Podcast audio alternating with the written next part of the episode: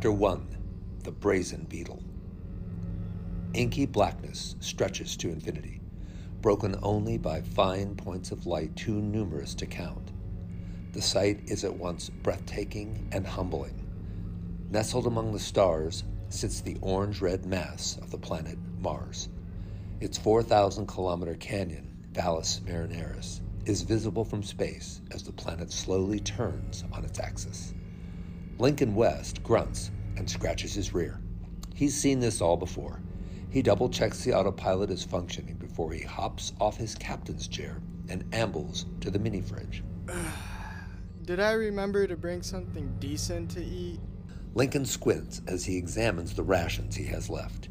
In the end, he settles on a Venus Cola and a bag of potato chips. Guess not. Wait a second. I'm talking to myself again. Damn emptiness of space. At this rate, I'll go full Gollum by the time I'm 40. Back in his chair, Lincoln turns 90 degrees to face the viewing screen. Using the buttons on the arm of his chair, Lincoln navigates to the baseball game. The image is fuzzy, as it is being broadcast to him from 15 million miles away. He's just able to make out the score. The Medusa Flyers are beating the Valles Marineris Donkeys 6 to 1. He watches as the Donkeys' designated hitter swings at a fastball above his head for strike three, ending the ninth inning. Lincoln groans. Come on, donkeys. Lincoln is cracking open his soda when he suddenly feels a cold chill race up his spine. This was the game.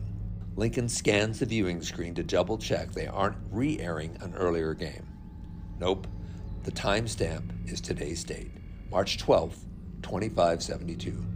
Lincoln's hands begin to tremble, even as his palms start to sweat. Come on, donkeys. I needed to win this one. I really needed to win this one. Absent mindedly, Lincoln begins to pace back and forth throughout the small cabin of the spacecraft. This particular vehicle is built more for freight and less for the comfort of its single passenger. The Mac M4001 is over one kilometer in length and capable of shipping just under 5,000 tons of cargo. It is propelled at extremely high speeds by a pair of highly efficient ion engines. The M4001 never leaves space. When Lincoln reaches its destination of Mars, he will transfer to a shuttle and be taken home, and each container will be offloaded into shuttles so the contents can be flown to various destinations around the planet. Lincoln's job is even less glamorous than it sounds. He functions more as a mechanic than a pilot. The M4001 utilizes a highly advanced navigation system supplemented by a sixth generation artificial intelligence. It flies and manages all the ship's systems autonomously. Lincoln is only on board to run daily diagnostics, communicate with the Trans-Solar Shipping Company's headquarters on Earth, and perform maintenance. He spends most of his time on the job watching sports, taking naps, and occasionally talking to the ship's AI. Recently, Lincoln's gambling has been putting him in a financial hole. This game was supposed to turn his luck around. The reporter said that Martian baseball made the ball they play on Saturn's moons look like the minor leagues. The Donkeys were supposed to win easily. For crying out loud, they're favored to win their division. Lincoln adds wringing his hands to his nervous pacing. The next moment, Lincoln is startled out of his mental rumination by a hollow voice behind him. Mr. West, you seem to be experiencing a sudden increase in heart rate. Are you feeling all right? I'm fine. He turns around to face the translucent head that is now floating in the middle of the room. Bennett is the AI that pilots Lincoln's ship. Its floating head can appear nearly anywhere in the cabin, thanks to a half a dozen hologram projectors.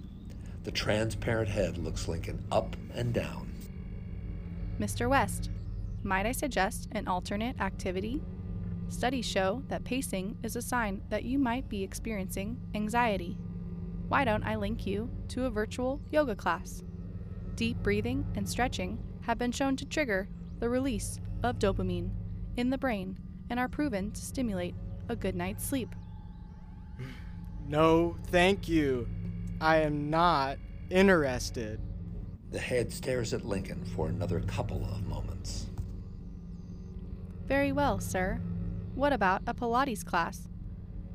Increasing one's heart rate for concentrated periods of time have been shown to relieve stress and improve self esteem. I have also noticed that your waistline has increased by 6 centimeters in the past year. Lincoln's brow furrows and his face flushes red. He marches to the projector and punches the switch off. The head disappears, only to appear on the opposite side of the cabin a moment later. The Pilates class will have to wait, sir. It is time to run diagnostics. Don't worry, sir. I'll leave the Pilates class queued for you. The head dissolves after a moment. Lincoln would later swear that he saw the AI smile. He shakes his head to clear the thought and returns to his chair.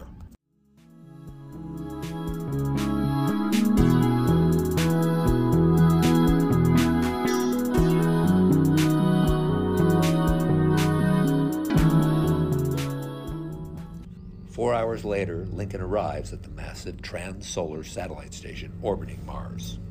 He ensures the docking procedure goes smoothly, coordinates and confirms the unloading shuttles are on time, and hitches a ride on a shuttle headed for Valles Marineris.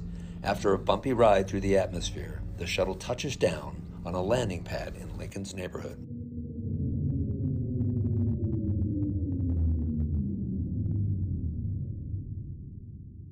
Lincoln shoulders his bag and steps onto the platform. He looks out over the canyon in front of him. Valles Marineris is one of the largest canyons in the solar system. Home sweet home. Lincoln makes his way through the crowded streets, walking with the deep canyon on his left. Well, deep doesn't do it justice. Valles Marineris is 10 times longer, 20 times wider, and 5 times deeper than Earth's Grand Canyon. Structures and streets have been built into the sides of the canyon. A deep river was terraformed into the base of the canyon over a hundred years ago. As Lincoln rides the elevator 80 levels down, he struggles to keep his mind off the financial hole he's put himself in. The donkeys could have just pulled it together for one more game. He could have won it all back. Lincoln is so preoccupied, in fact, that he nearly trips on the package in the front of his apartment door. What the hell is this? Lincoln brings the package inside without looking at the label. He sets it on the crate he uses as a coffee table and plops his butt down on the couch with a sigh. He's just about ready to zone out to the sports channel and decides to open the package. Lincoln pushes the button on the side of the Quick Open branded delivery parcel and it neatly folds open. Within the technologically advanced package rests an old fashioned wooden chest. His eyes widen and his heart races. Lincoln lifts the chest and finally looks at the label on the package. It's from his grandfather, Jeremy West. Lincoln stands, unsure whether he wants to toss the chest into the recycling or tear it open. At that moment, his apartment door bursts open with a bang. The door flies open, hanging by a single hinge. A woman bursts into the room, wielding an old fashioned pistol. She frantically scans the room, aiming her firearm to and fro. Lincoln cowers behind his crate, as if it would provide him any cover. Having determined the room is clear of anyone else, the woman looks at Lincoln. She has a dark complexion, with brown hair tied in a tight braid. Her clothing and boots are drab and plain, but functional. She holsters the pistol and moves towards Lincoln. Are you Lincoln West? Uh, don't shoot. I don't know who you are, but I could call the cops. She rolls her eyes and hoists him to his feet. I'm a friend of your grandfather's. You need to come with me. You're in danger. They're almost here. My grandfather? What the hell is going on? Who are you? I'm Tristan River. I work, um, worked with your grandfather. I'll explain everything, but we need to leave now. As if on cue, two figures appear at the door. The men are dressed in plain clothes, like Tristan, but each has a distinctive red stripe across his chest. Both are armed. Move! Tristan tackles Lincoln to the ground, just as the pair open fire. The plasma rifles trace green lines through the air and punch baseball sized holes in the walls of Lincoln's apartment. Lincoln and Tristan crawl around the corner into the kitchen. In a flash, Tristan is on one knee, returning fire with her noisy 20th century revolver. Lincoln, shaking from the adrenaline surge, tries to find a way out of this. He grabs a kitchen knife, as though that would be much help. Tristan snatches the knife from him. Thanks. I'm almost out of ammo. Ah, ugh, grab that box already. I don't think so. You'll pay for that. The incoming fire intensifies. Drywall, upholstery, the light fixtures are shredded.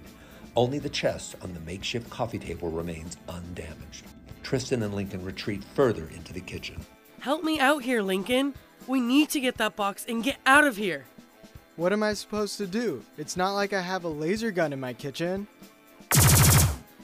Wait, I have an idea.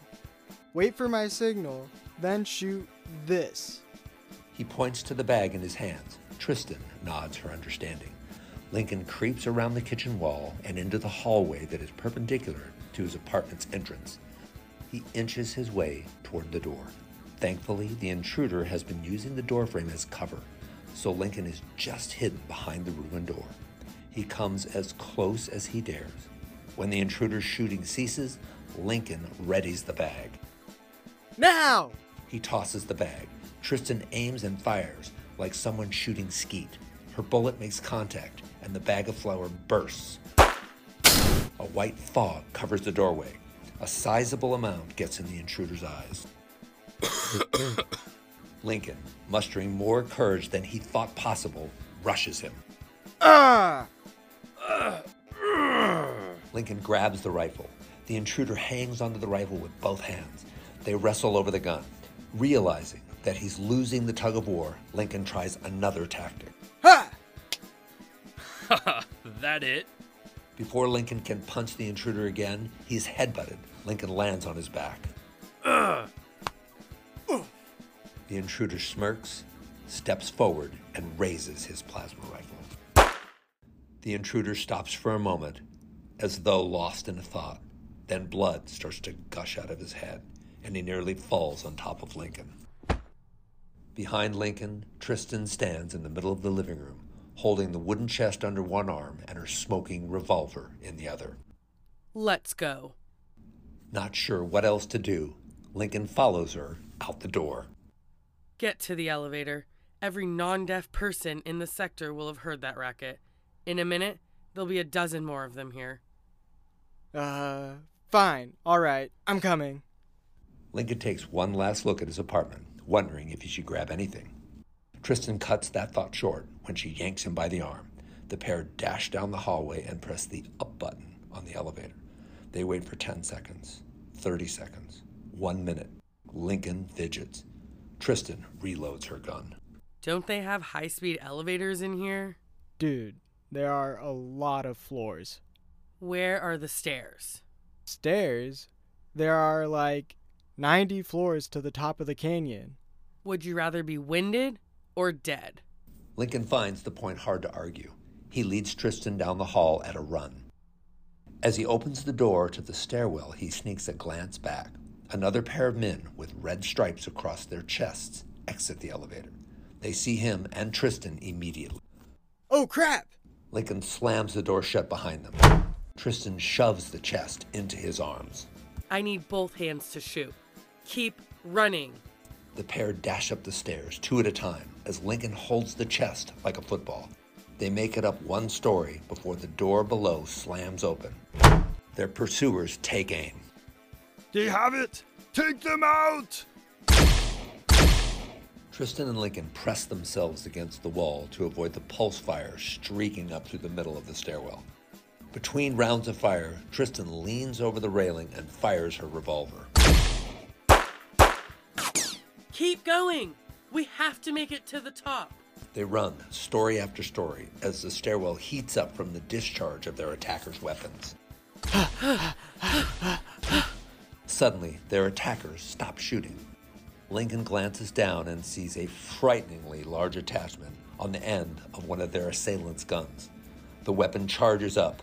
Lincoln tackles Tristan to the ground. Get down!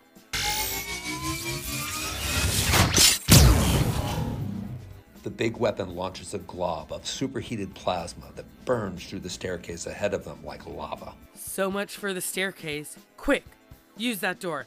I'll cover you. They both recoil, giving her and Lincoln the space they need to rush out the door. This floor houses luxury apartments. The industrial, functional vibe of Lincoln's floor is replaced by a sprawling garden. Three story tall homes encircle a fountain, with a statue depicting two revelers who are twirling each other and spilling their cups of wine. Tristan points to the fountain. Lincoln chases after her, though he thinks the fountain seems like an obvious place to hide. As they run, Tristan raises her wrist communicator. River to Beetle. Come in, Beetle. Beetle to River. What's going on, Captain? Change of plans. I have the grandson, but we're cut off. We need emergency extraction. We're on the 68th floor, canyon side. That's restricted airspace, Captain. We'll have the cops swarming us in minutes. If you don't get down here in 30 seconds, we'll be too dead to arrest. On cue, the men pursuing Tristan and Lincoln exit the stairwell and open fire. Their pulse rifles blast in all directions, ripping apart plants and yard decorations. Lincoln dives behind the fountain. Tristan squeezes off a couple shots before she joins him. We read you, Captain. Engine's hot. The statue above Lincoln explodes, the dancers broken apart as if by a chaperone at the senior prom. Water sprays sky high, causing a local rain shower. I can't see anything. Just stay down. Help is on the way. Beside him, Tristan reloads her pistol, one bullet at a time.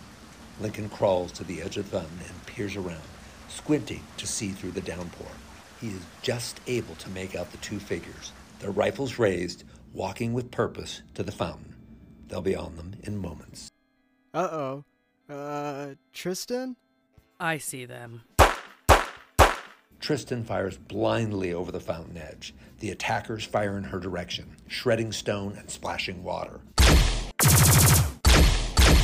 Well, this is it, Lincoln. At least you won't have to worry about gambling debt anymore. The men draw closer, their pulse fire unrelenting. Lincoln considers tossing the box in his arms at them, but then, out of nowhere, help arrives.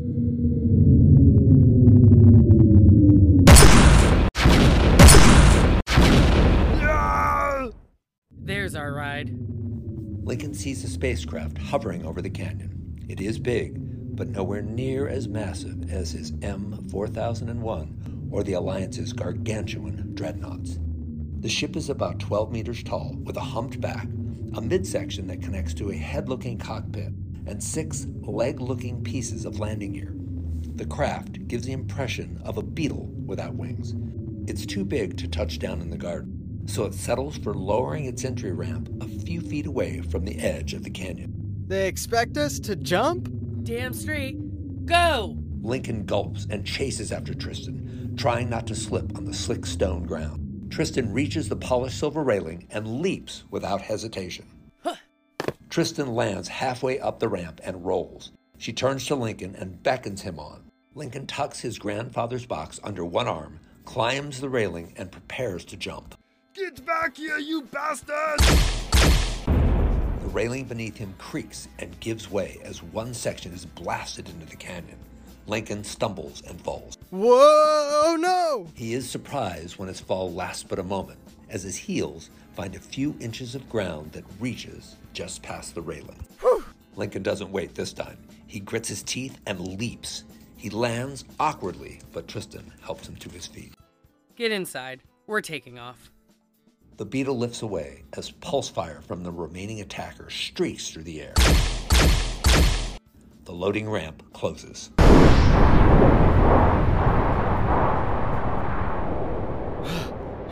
That was close. You'll get used to it. Tristan leads Lincoln into a loading area that is much bigger than he expected. The hangar is cavernous and mostly empty. Lincoln's eye is immediately caught by a starfighter, which must be worth more than the entire Beetle. He recognizes the make, the JN 61. Lincoln's seen a few fighters like this patrolling Alliance bases, but he's never seen one this close or in such good condition. Tristan notices him staring. Don't even think about it. That's the jab. Keith's pride and joy. The jab? Keith says it gets in quick and it hits hard, like a boxer, throwing a jab. Not very creative. Keith likes to keep things to the point. One corner of the hangar is occupied by neatly stacked metallic boxes, which are being tended to by a rusty, heavy lifter robot with fork like appendages. Welcome aboard the Brazen Beetle. Meet Forky. Say hello, Forky. The robot lifts one of its fork like arms and waggles it back and forth. Lincoln, unsure of what to do, gives a half hearted wave in return. Tristan leads Lincoln across the hangar where they ascend a staircase. They come to a landing that stretches out over the hangar floor below. This landing appears to contain the common area. There's a sofa beside a lumpy recliner, a full kitchen and dining area, and what can only be described as a mini arcade. Three very old arcade video game cabinets sit against one wall near an ancient air hockey table. How old is this stuff? These were built back when all humans still lived on Earth. How do you keep them running? That would be my job. Startled, Lincoln turns to see a bubbly, light skinned young woman with bright eyes and a friendly grin. I'm Carrie. You must be Lincoln.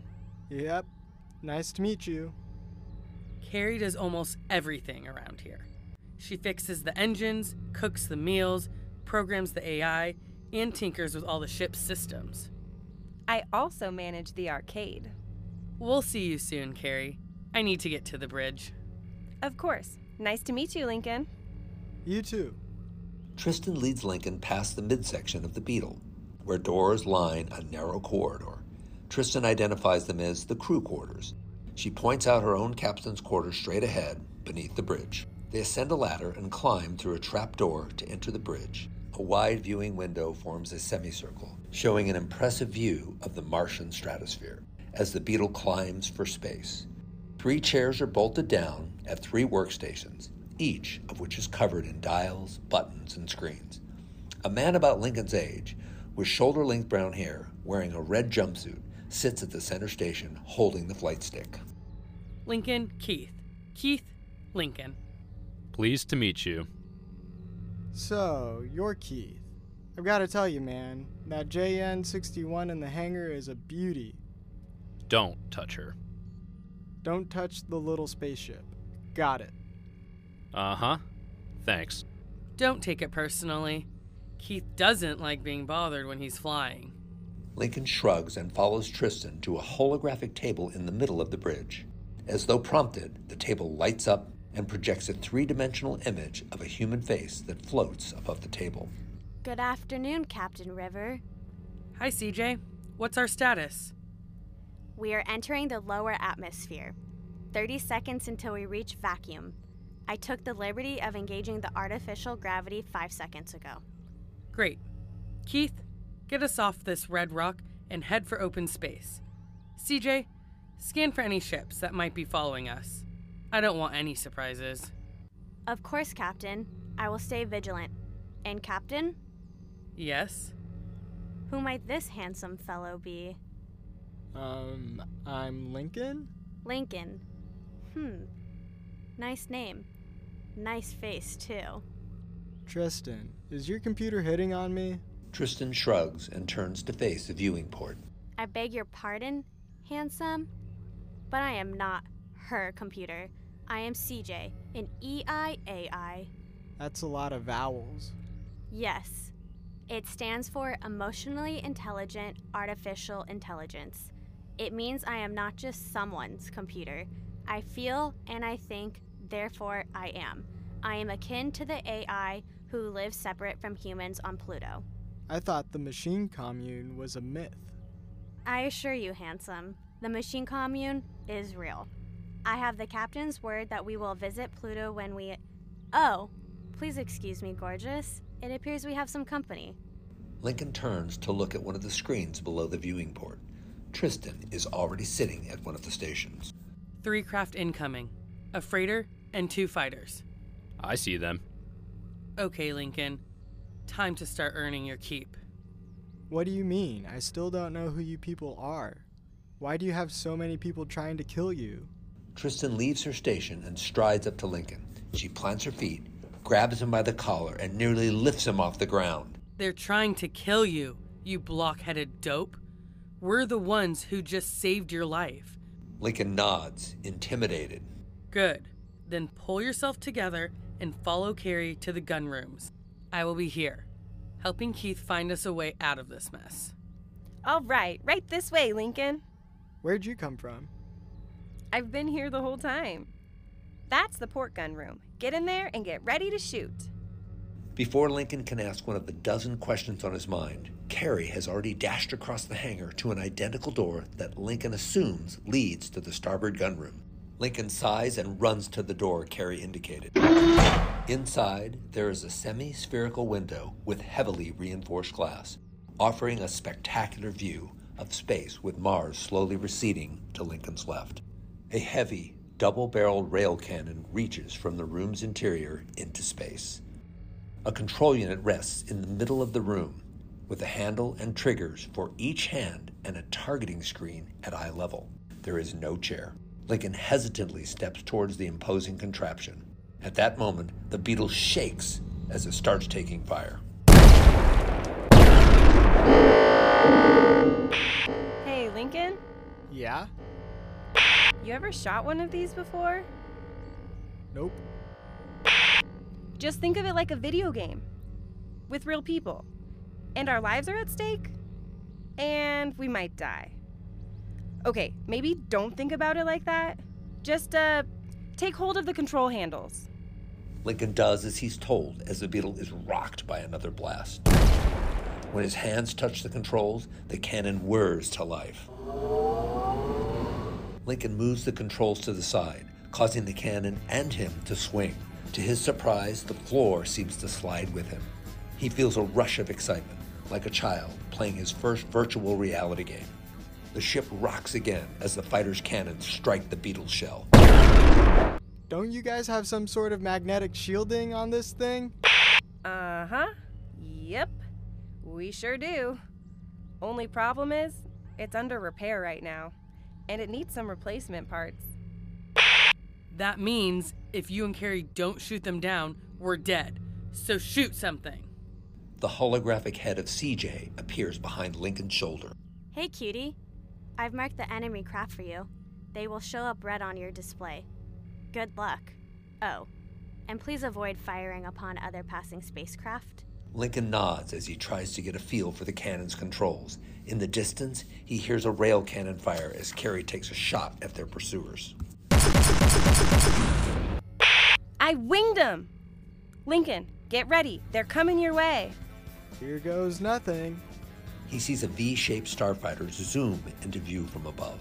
Another fighter follows it closely. The second fighter's left wing is smoking. Sure enough, both fighters glow red on Lincoln's targeting computer. Lincoln squeezes the right trigger. The right cannon responds, blasting a titanium projectile at supersonic speed. The shot misses wildly. Don't be shy, Lincoln. These guys are trying to kill us. You've got this, Lincoln. Lincoln squints at the computer and adjusts his aim. The fighters turn, angling for another strafing run at the Beetle. Lincoln centers the crosshairs on the fighter with the smoking wing. This time, he holds both triggers down. The projectiles narrowly miss. Lincoln adjusts his aim while still firing, trying to fire just ahead of the fighter. The fighters, coming into range, start shooting. That's when one of Lincoln's shots connects. Then another. And another. Each shot punches a flaming hole in the fighter. It wobbles, and then a final shot ignites the fighter's fuel tank. The fighter explodes in a ball of orange fire.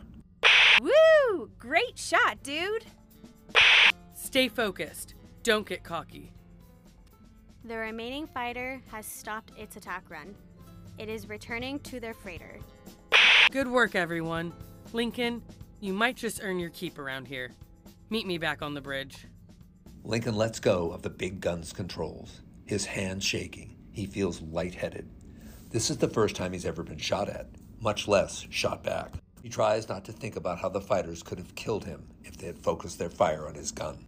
And then he finds himself wondering about the pilot he just killed. Lincoln's stomach turns. The door to his gunroom opens to reveal Carrie waiting for him. Great shooting, Lincoln Log. Carrie notices the green on Lincoln's face. She steps forward to steady him. Whoa, whoa, steady. Come on, let's get you some water. Lincoln Log? Carrie just grins. Lincoln allows her to lead him through the ship. She pours him a glass of water in the common area's kitchen and waits for him to chug it down before they continue. By the time they reach the bridge, Lincoln's mind has moved away from his recent murder to questions about his apparent saviors. Who are these people? Why did they come for him? They enter the bridge through the trap door. Tristan is standing before the holotable, speaking with CJ. Keith is still at the flight controls. Well, that was fun. Captain, mind if I get back to work? For the first time since meeting Tristan, Lincoln sees her smile. Sure thing, Carrie. But you're also welcome to take a break. You certainly earned it today. Carrie beams and skips out of the room. Thanks, Captain. See you later, Lincolnator. I know you have a million questions. Let me start by answering the obvious ones. I worked with your grandfather, Jeremy West, for many years. I was his apprentice. Five years ago, your grandfather came across a clue. A big clue that could lead us to the unclaimed Deckert fortune that was lost in the 21st century. I've heard of the Deckert family. They're the ones who left a scavenger hunt for their children to find their inheritance. The story goes the Deckert kids refused to work together, and in the end, they never claimed their fortune. But why do you need me? If you learned from my grandfather, can't you find it yourself? Bringing you aboard was your grandfather's dying wish. It's a good thing we came for you, because the Red Beams were after you. The Red Beams? They're a gang of space pirates who have nipped at your grandfather's heels for years, trying to snag any valuable artifacts he discovered. Quite dangerous and quite annoying. They also have extensive resources and connections on most human settlements. Great. Look, your grandfather must have had a lot of faith in you to send you the only hard copies of his research on the Deckert family. I didn't even know you existed until a month ago. But your grandfather was special to us. He taught us everything we know about hunting lost artifacts. If he believed in you, then I'm going to believe in you. So, on behalf of your grandfather, will you join our treasure hunt?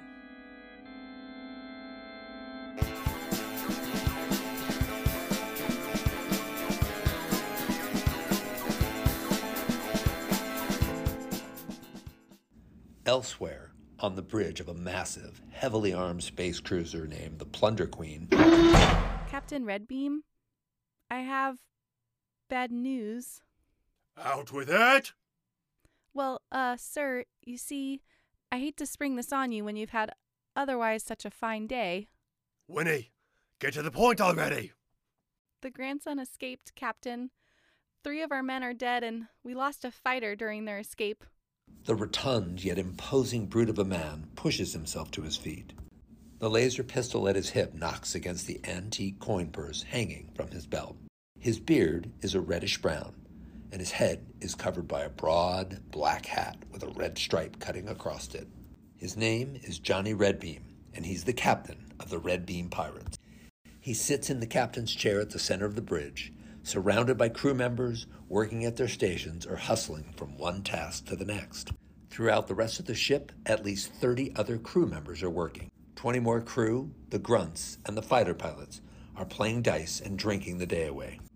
Outside the cruiser, four other large craft and a half a dozen single pilot fighters fly in formation. It's less than half of Johnny Redbeam's fleet. Johnny Redbeam looks down at his meek, anxious first mate. As he speaks, he toys with his retractable sword at his hip. I already killed one West, and that one had some tricks up his sleeve. His hand scratches the itchy scar on his right shoulder. By all accounts, this younger West does little more than babysit cargo from Earth to Mars 40 hours per week. He'll be dead before the month's out. Aye, Captain.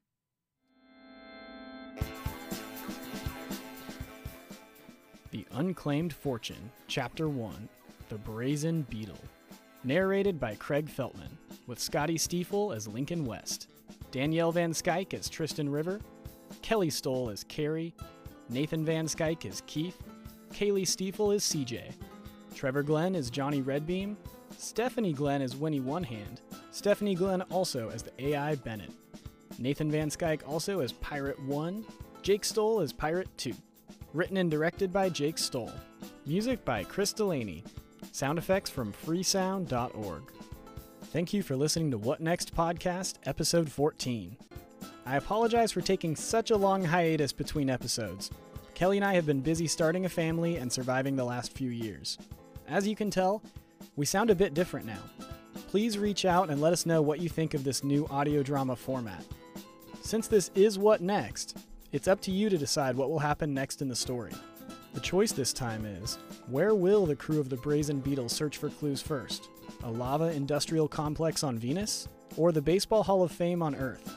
Submit your votes on Instagram at WhatNextPodcast or email us at whatnextpod at gmail.com. If you're interested in supporting the show, please rate and review us. If you're interested in checking out my books and learning more, head to jakestoll.com. Thanks again, and see you next time.